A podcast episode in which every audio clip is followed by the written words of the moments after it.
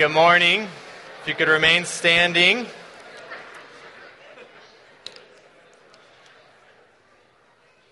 Good work. Really good work. Well, as we've done the last uh, two weeks, we're going to start with our like banner text over all of Advent, which is in uh, Romans 5, verses 1 through 5, and we'll all read it together. So let's read. Therefore, since we have been justified by faith, we have peace with God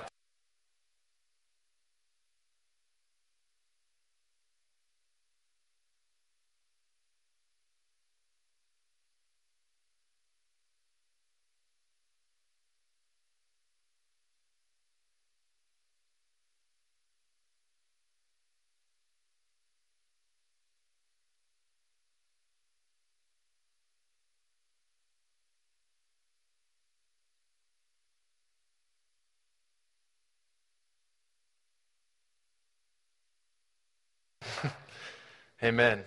Yeah, our, our prayer as a staff is that we would, uh, the repetition of that weekly would help us to believe it more and more. Uh, my name is Charles. I'm one of the pastoral residents here. Uh, I'm really grateful for the opportunity to preach this morning.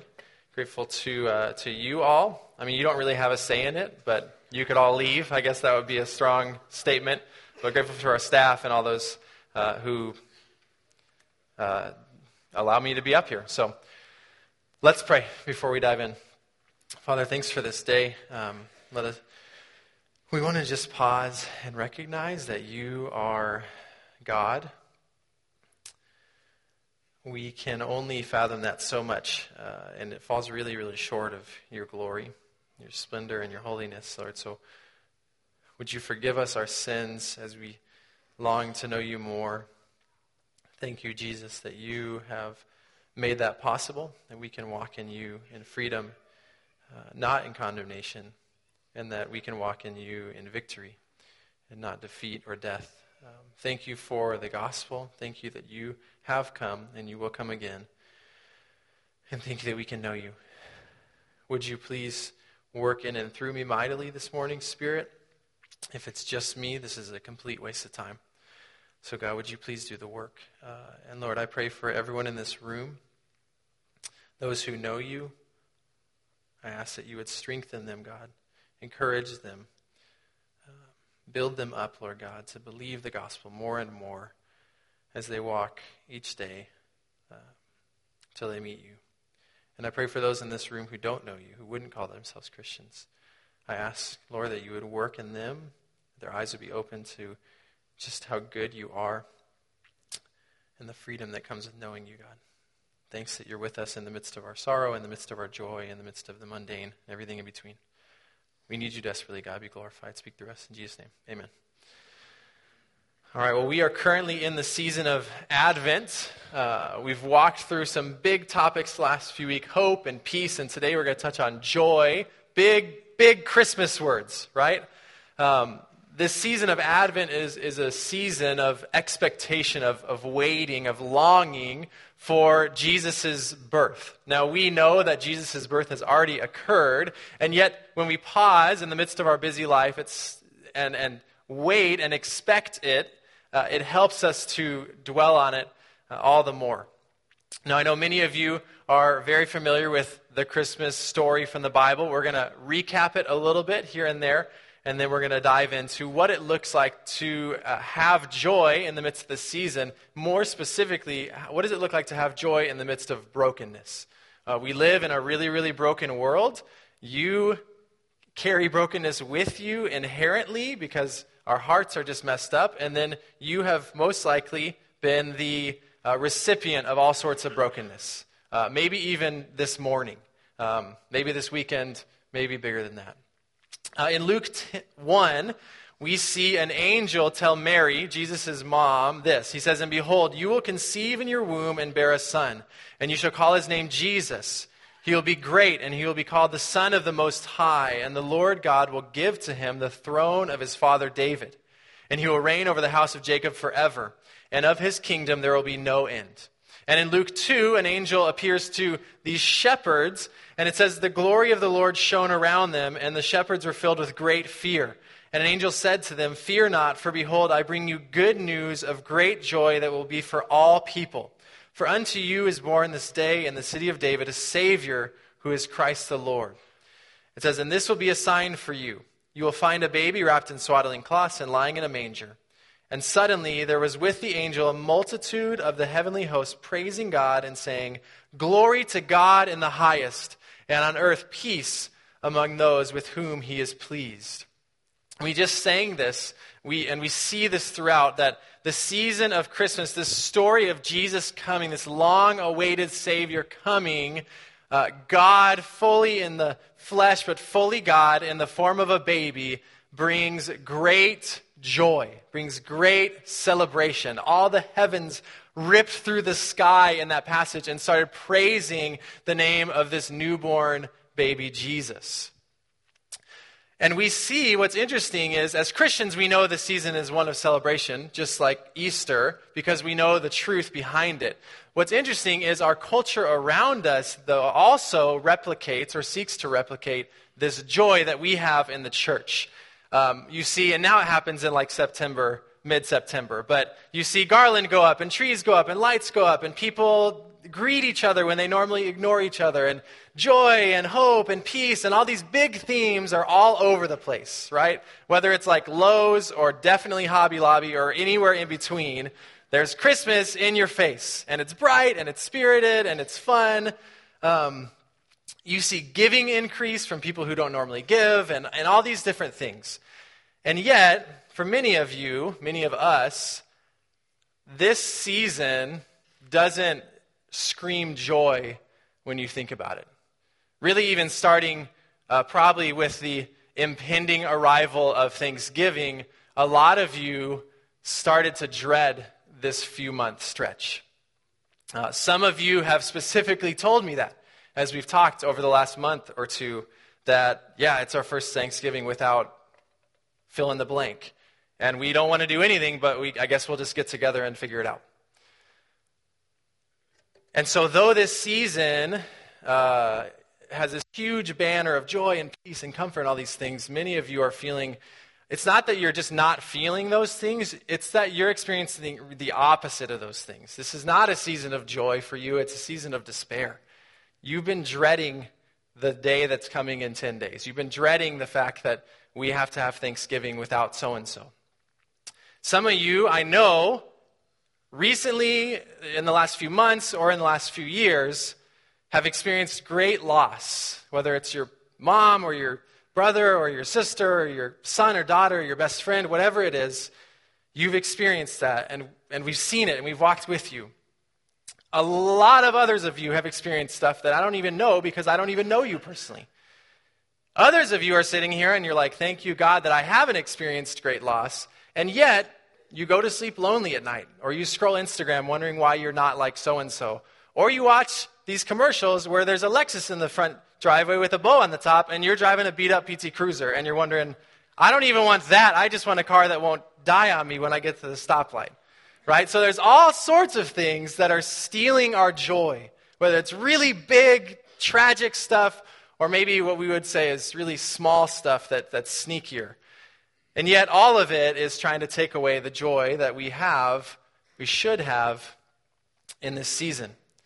Tish Warren says this. She says, In the church calendar, every period of celebration is preceded by a time of preparation. Historically, Advent, the liturgical season that begins four Sundays before Christmas Day, is a way to prepare our hearts and minds and souls for Christmas. For Christians, Christmas is a celebration of Jesus' birth that light has come into the darkness, as the Gospel of John says, the uh, darkness could not overcome it. But Advent, Advent bids us first to pause and to look with complete honesty at that darkness. And she goes on to say to practice Advent is to lean into an almost cosmic ache, our deep, wordless desire for things to be made right and the incompleteness we find in the meantime. We dwell in a world still racked with conflict, violence, suffering, and darkness. Advent holds space for our grief, and it reminds us that all of us, in one way or another, are not only wounded by the evil in the world, but also are wielders of it, contributing our own moments of unkindness or impatience or selfishness. Merry Christmas! right? It's like, welcome to Redemption Peoria. Um, I know, I'll say this really quick. We, my wife and I, um, we got married November 7th, 2014. This church planted officially. Our first Sunday was whatever. The first, February, first Sunday, sorry, I think it was February 2nd, maybe, 2015, just a few months after. Uh, and my, my wife's, I don't tell you this so you can make weird comments to us, so I'll throw that out there to protect ourselves. Uh, my wife's brother passed away uh, within a month of this church planting. And so a lot of you walked alongside us in the midst of this. And we are feeling a lot of what we're going to talk through today. Um, I don't say that to like give myself credibility, but um, we're with you in the midst of your suffering. So, Advent brings this space of recognition that we celebrate that light has come into the darkness, that the darkness cannot overcome it. But as we recognize that, we have to recognize that darkness it really exists, and we have a really big need to be saved from it. In Matthew 1, an angel appears to Joseph, the husband of Mary, and says this He says, Joseph, son of David, do not fear to take Mary as your wife, for that which is conceived in her is from the Holy Spirit. She will bear a son, and you shall call his name Jesus, for he will save his people from their sins. And then two verses later it says, Behold, the virgin shall conceive and bear a son, and they shall call his name Emmanuel, which means God with us. Jesus' arrival means salvation from our sins. Praise God.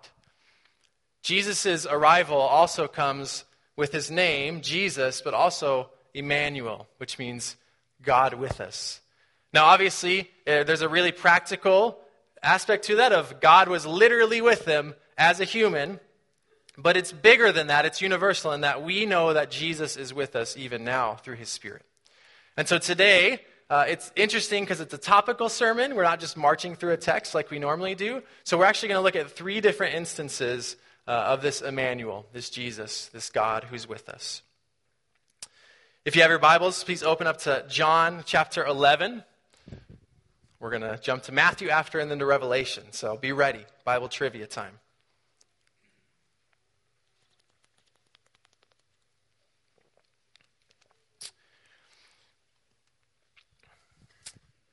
In John 11, verse 1, it says this Now a certain man was ill, Lazarus of Bethany, the village of Mary, and her sister Martha. It was Mary who anointed the Lord with ointment and wiped his feet with her hair, whose brother Lazarus was ill. So the sisters sent to him, saying, Lord, he whom you love is ill. But when Jesus heard it, he said, This illness does not lead to death, it is for the glory of God so that the Son of God may be glorified through it. Now, Jesus loved Martha and her sister and Lazarus. So when he heard that Lazarus was ill, he stayed two days longer in the place where he was. Now, this is a familiar passage to many, and probably not the most Christmassy passage we'll see. Um, but you see this picture of Jesus. He's, he's an adult, he's in his ministry, and his friends, his dear friends, Mary, Martha, and Lazarus, uh, they're his dear friends. And Lazarus is ill, really, really, really ill.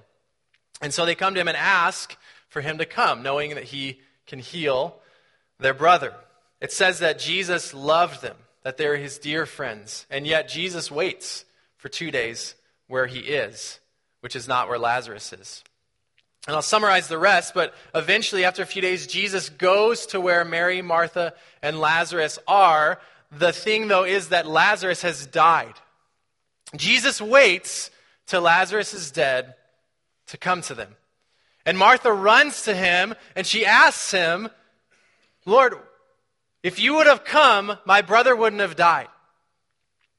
And then he gets closer, and Mary comes and asks him, says the same thing to him. If you would have been here, Jesus, my brother wouldn't be dead right now.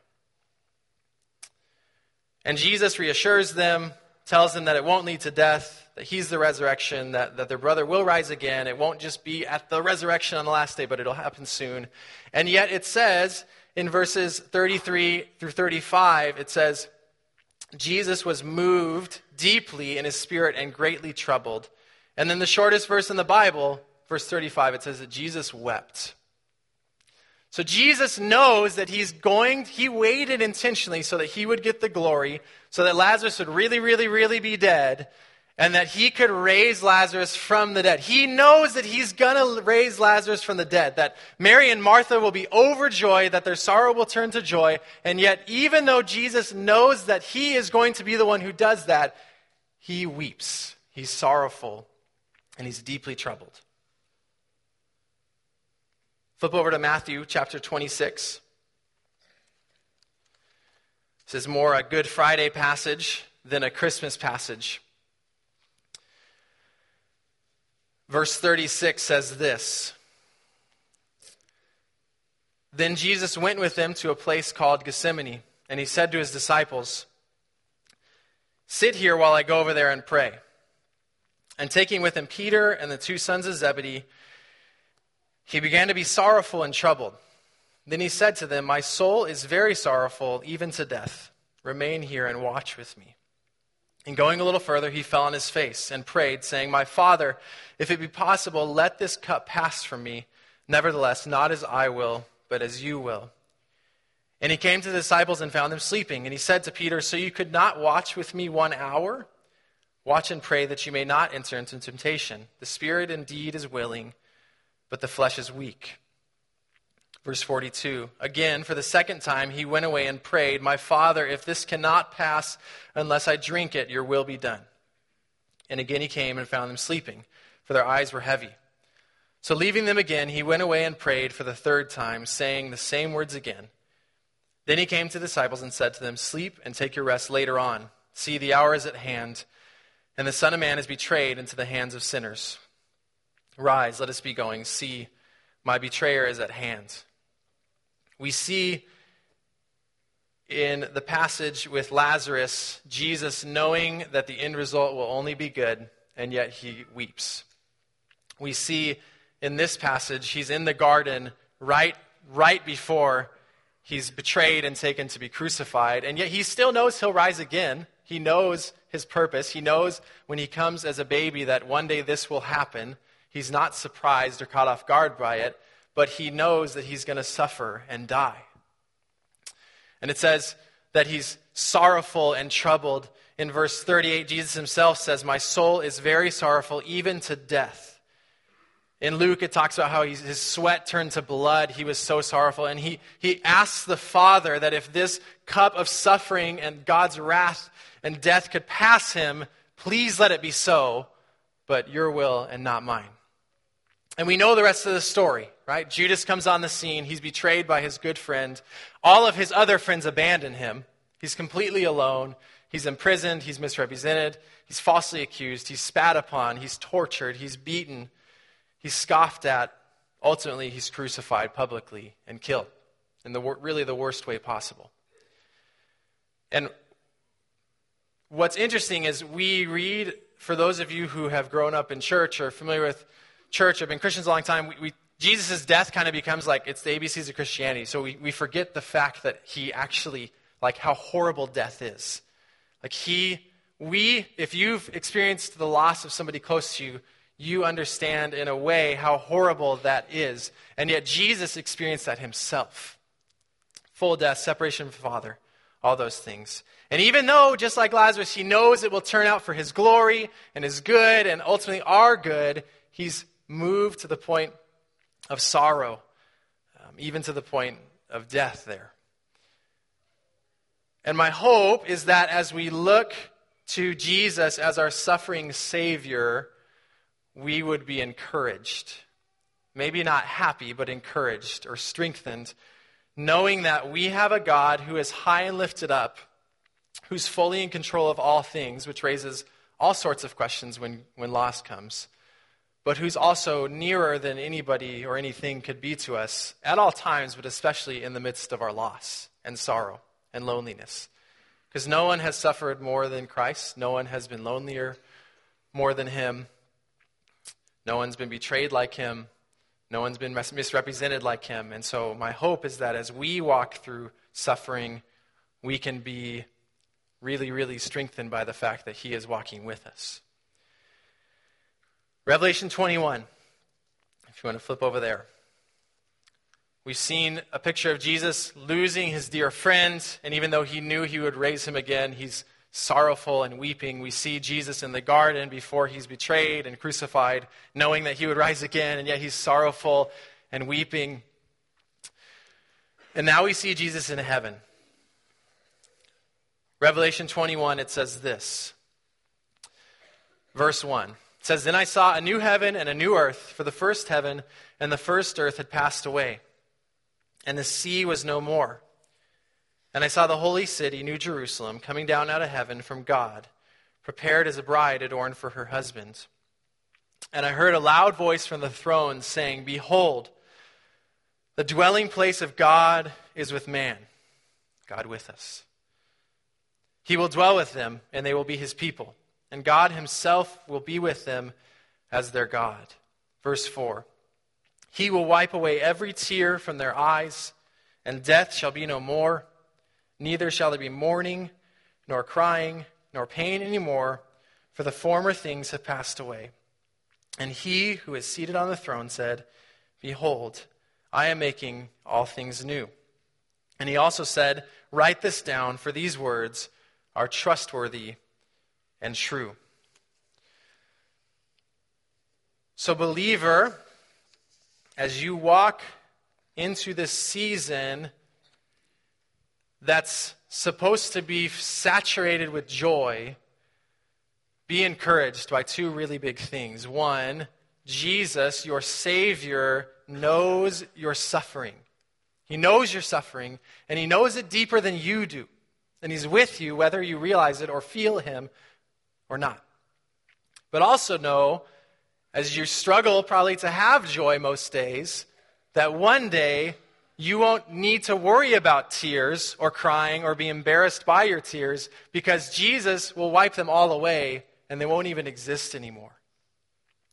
So you have a unique opportunity, and you probably would rather not have this unique opportunity, but you have a unique opportunity in the midst of your grief to have joy, to know that Jesus is with me because he's not just high and lifted up, but he suffered and he's with me in my suffering, but also that one day these tears won't exist because he's going to wipe them all away.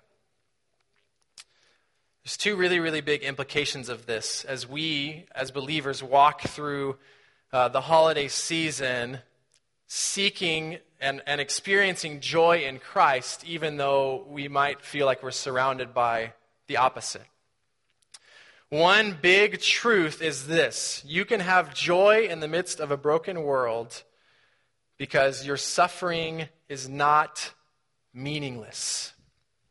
Your suffering, like I said, if it's huge, like you just lost family, you had tragedy strike like yesterday, or it's really, really, really maybe what you would say is small, like you're just discontent. Or maybe you're wondering why you're still single, or maybe you're wondering why you can't have kids, or maybe whatever it is, we could go on forever with all our brokenness. Whatever it is, it's not meaningless.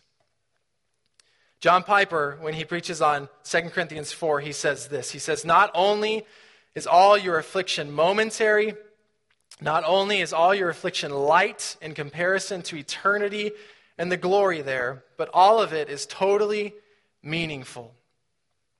He says, Every millisecond of your pain from the fallen nature or fallen man, every millisecond of your misery in the path of obedience is producing a peculiar glory you will get because of that. He says, I don't care if it was cancer or criticism, I don't care if it was slander or sickness, it wasn't meaningless. He says it's doing something, it's not meaningless. Of course, you don't see what it's doing. He said, Don't look to what is seen. When your mom dies, when your kid dies, when you've got cancer at 40, when a car careens into the sidewalk and takes her out, don't say that's meaningless because it's not. It's working for you an eternal weight of glory. He says, therefore, therefore, do not lose heart. But take these truths and day by day focus on them. Preach them to yourself every morning. Get alone with God and preach His word into your mind until your heart sings with confidence that you are new and cared for. Your suffering is not meaningless. God is working in you in a way that you probably don't see now and you probably may never see, but He's working in you for your good, as weird as that sounds, for His glory, and it's making your hope in Him greater, it's making your joy in Him greater, and it's also showing the world around you that all the things that we seek after for joy, they are meaningless. So not only does your suffering have meaning and God is working in you, but a watching world is looking at you as you grieve. And I don't say this to make you feel like you have to pull up your bootstraps and do something in the midst of your suffering, because a lot of you feel like you can't do anything but breathe right now. But your suffering, as people watch, displays true joy, joy that is only found in Jesus to a watching world. Your suffering is producing and displaying the joy that is only found in Jesus to your brother and sister who are in Christ, who are going through a similar time of trial. It's displaying the joy that's only found in Christ to your brother and sister in Christ who've like never experienced trial, but one day will, and they'll remember you. And it's displaying the joy that's only found in Christ to all your friends and neighbors who don't know anything about Jesus, and they wonder how you can say that the anchor holds when you feel like all your being is tossed to and fro. Marshall Segal, in his article titled Someone Needs to See You Suffer Well, says this, and it's, it's pretty lengthy. He said, Few things fortify the soul against Satan's deception like watching another Christian suffer with persevering faith. When we watch others walk through the valley of the shadow of death with purpose and joy in God, through ups and downs, their faithfulness and endurance inspire fresh hopefulness and vigilance. He goes on to say, Against all our worst fears and assumption, suffering well actually proves the gospel's power over and over again and spurs the spread of the gospel further and faster by inspiring boldness in others. Don't assume your suffering is a detour. Suffering may hinder or even halt a hundred things in our lives. I would say suffering does hinder or even halt a hundred or thousand or million things in our lives. But God loves to use our griefs to magnify our small visions of Him. And suffering makes the gospel run with a pace unknown in prosperity. He says, whatever we, we want, whatever we suffer, however big or small, to make God look more trustworthy and satisfying for anyone who might see how we suffer. Someone needs to see you suffer well with Jesus. Someone needs to see you suffer well with Jesus. People need to see you clinging to his promises, treasuring his friendship, and praising his name when life is falling in on you. Some may not know how much they need to see you endure because their suffering hasn't come yet. But it will. And when it comes, they'll remember the saints who they have seen suffer well. So we walk into this season of Advent expectantly, eager for the arrival of our Savior. And it's joy, joy, joy, joy, joy. This precious baby is born, and it's so pure and good. And yet we know that we're going to be celebrating Good Friday in just a few months. We know why he comes. And in our grief, we can cling to him, or, or maybe let's just take our effort away. In our grief, we can know that he's holding us because he has suffered with us. He's a Savior who suffered with us and knows us in our suffering. And in our suffering, we can, we can, and again, this isn't us actively doing it, but we can act, we can show his power, his sufficiency, his grace, his wisdom, his love, his comfort, his protection. We can show all those things, how he does all those things, how his character is true, how his promises are true. We can do all those things to all our friends and neighbors who don't have that and to our friends and neighbors who love Jesus, know Jesus, and need to be reminded of that truth. We're going to sing a song here in a bit called Rejoice by Dustin Kensrue. He says uh, this in one of the verses. He says, All our sickness, all our sorrows, Jesus carried up the hill. He has walked this path before us, He is walking with us still. Turning tragedy to triumph, turning agony to praise, there is blessing in the battle, so take heart and stand amazed. Rejoice. Rejoice. When you cry to him, he hears your voice. He will wipe away your tears. Rejoice. In the midst of suffering, he will help you sing. Rejoice. That's true. So as we await Jesus' arrival as we celebrate it here in 10 days. A lot of you guys just freaked out because you don't have your Christmas shopping done. But as we await his arrival here, and as we celebrate in a few days, we also await his second coming, where we can wait in him and hope in him and have joy in him in the midst of our sorrow, in the midst of our um, whatever it is, our want, knowing that one day he will make all things new. And we won't have tears anymore, and we won't need to testify to our friends and neighbors about his goodness because it'll be obvious to everyone. Be encouraged, believer. Jesus is with you in your sorrow. He's with you in your loneliness. He's with you as you grieve. In all of that, we can have joy, foundational, deep, thousand mile deep joy, knowing that He is with us and He is the King. Let's pray.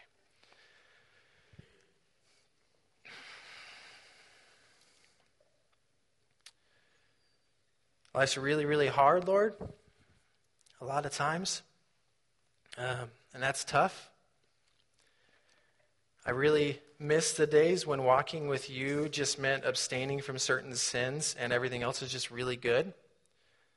Um, but you have called us to trust in you in the midst of our longing for your return, our longing for you to make all things new. We're grateful that you are with us. We're grateful that your promises are true. We're grateful that you keep your word. We're grateful that you come, that you've come to save us from our sins, that you are a man of sorrows, that you are acquainted with grief,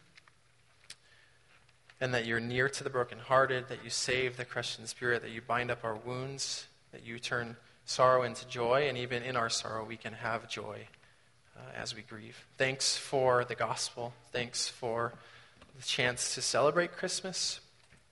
And I pray for everyone in this room who's, who's battling all this. Um, help them, God. Help them. We know you're near.